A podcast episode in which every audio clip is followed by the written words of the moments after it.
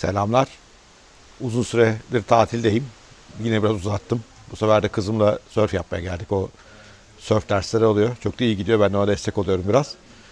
O yüzden uzun zamandır size ulaşamıyordum. Çünkü böyle e, otel köşelerinde işte ekipman yeterli olmuyor. Kalite yeterli olmuyor. O da içime sinmiyor ama bugün dayanamadım. E, çünkü bugün büyük bir haber var.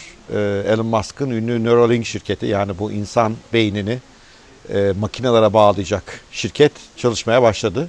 Ve dün ilk e, prototipleri daha doğrusu ikinci versiyon prototiplerini gösterdiler. Bir yıl önceki gösterdikleri prototipe göre çok gelişmiş, çok daha karmaşık bir ekip cihazdan çok basit bir cihaza gelmiş. Kabaca fikir şöyle. Beyninizde küçük bir delik açıyorlar 8 mm derinliğinde kafatasınızda. Kafatasınızın kalınlığı 10 mm olduğu için bu sorun yaratmıyor. Oraya bir e, çip yerleştiriyorlar. O çipten de çıkarttıkları incecik şeritleri e, beyninizdeki nöronlara bağlıyorlar.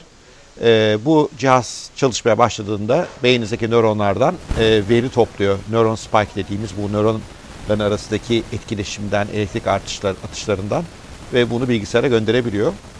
Bu sayede beyin aktivitenizin uzaktan takip etmek mümkün hale gelebiliyor ve kaydetmek. Dünkü muazzam demo sırasında bunu işte domuzlar üzerindeki uygulamalarını gösterdi. Hakikaten bir domuzun e, yürüme sırasındaki e, bütün nöron aktivitesini hangi sinir hücresi o anda çalışıyor e, başarıyla takip ettiler e, ve bunu bir sese ve görüntüye çevirebildiler. E, FDA'den yani Amerikan Sağlık e, Teşkilatı'ndan onay almış bu cihaz insan üzerindeki testler için. Yani önümüzdeki dönemde insan beynine ilk implant denemeleri başlıyor olacak. Neyi sağlayacak bu?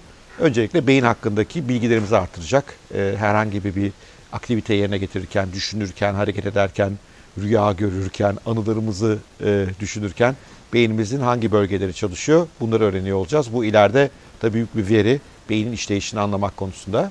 Ama daha önemlisi e, kısa vadedeki faydası beynimizde veya omuriliğimizdeki bir takım hasarlara ve bunlardan kaynaklanan e, sorunlara teşhis tedavi e, getiriyor olabilecek.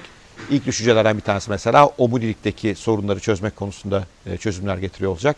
E, ağır omurilik hasarı almışsanız ve bundan dolayı e, fiziksel aktivitelerinizde kısıtlanma varsa konuşma dahil olmak üzere e, bunları tamir ediyor bile olacak. Çünkü e, sistem mesela konuşmaya çalıştığınızda beyninizde e, aktive olan nöronları görecek. E, bu nöronları tanıyacak ve ne söylemeye çalıştığınızı anlayıp bunu bir sese çeviriyor olabilecek. E, ilk etaptaki uygulamalar bu yönde olacak. Dünkü basın toplantısında e, bir yandan da biraz daha fütüristik sorular da soruldu. İşte e, hatıraları kaydetmesi, hafızayı kaydetmesi ve gerektiği zaman ona ulaşması mümkün mü diye. E, böyle Black Mirror'da izleyenler varsa öyle bölüm vardı. Elon Musk da ona biraz e, atıfta bulundu ve dedi ki evet bu mümkün. Teknik olarak bunun mümkün olduğunu düşünüyorum dedi. Bir başka soru e, Tesla araçları e, bu e, çipler sayesinde kullanmak mümkün olacak mı? Yani hiç e, araba hiç elimiz artık değmeden neredeyse sadece beynimizden göndereceğimiz nöronlarla mı mümkün mü dedi. Buna da yüzde yüz mümkün olacaktır dedi Elon Musk. Bunlar işin biraz şamatası. E, bunun hayatlar üzerindeki değişimi ne olacak? Tabii kısa vadede e, umuyoruz ki e, çeşitli e, beyin ve omurilik hasarlarından dolayı e, sıkıntılar yaşayan engelli durumdaki e, insanlara bu yardımcı oluyor olacak. Ama daha uzun vadede insanla bilgisayar arasında, insanla makine arasındaki en son, en modern arayüz olacak. Şöyle bir düşünecek olursak bilgisayarlara önce işte kartlarla veri girişi yapılıyormuş. O günleri ben de görmedim. Sonra e, sevimsiz klavyeler üzerinden e, sevimsiz komutları kullanarak veri girişi yaptık. Bilgi alışverişi böyle oldu ve tek yönlüydü. Biz onlara e, bilgi veriyorduk. E, daha sonrasında e, işte dokunulabilir arayüzler devreye girmeye başladı. Böylece ekranlara dokunarak bir iletişim kurmaya başladık bilgisayarlarla. Şimdilerde işte ses komutları verebiliyoruz veya görsel komutları anlayan bilgisayarlar da epey fazla. Ama bu etkileşim genel tek taraflı yani bizden bilgisayara giden bir etkileşim ve hala biraz zahmetli. E, niye işte telefon çıkaracağız, e, tuşa basacağız vesaire. Beyin implantları e, bunu çözüyor olacaklar. E, bilgisayarla aramızdaki iletişim çok e, sürtünmesiz diyebileceğim basit bir hale geliyor olacak. Düşüneceğimiz anda bir yazıya dönüşecek. Bir e, hayalimizi bir ve fotoğrafa resme dökebiliyor olacağız gibi.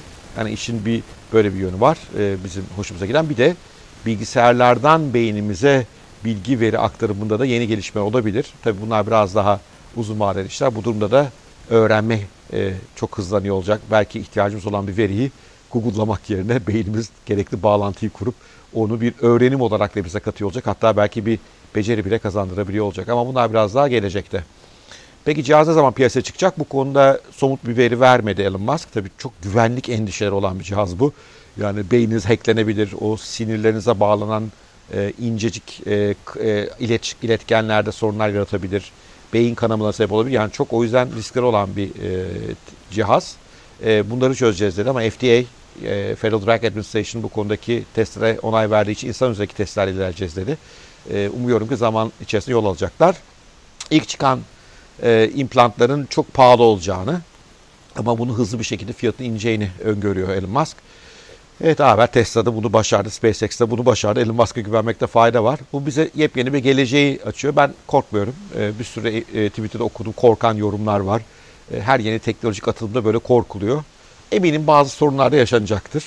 E, beynimiz hacklenip e, mesela istemediğimiz siyasi partiye oy verebiliriz falan ama bunlar şu anda da bazen e, bu tip ileri tek olmayan teknolojilerde yapılıyor. Türkiye'de de epey çok beyni hacklenmiş insan olduğunu ben düşünüyorum. Ama işin gırgırı bir yana e, bu e, öncelikle sağlık tarafında sonra da insan beyniyle yapay zekanın ve bilgisayarın etkileşimini artırarak daha üstün düşünceler, fikirler üretebilen insanlar yaratmak konusunda çok büyük faydalar olacağını düşünüyorum. E, heyecanla ilerisini takip edeceğim. Yeni gelişme oldukça sizle paylaşacağım. Sevgiyle kalın, hoşçakalın. Bu güzel tatil beldesinden elimdeki imkanlar bu kadar. Umarım video, ses, görüntü kalitesi olarak işinize yarayacaktır.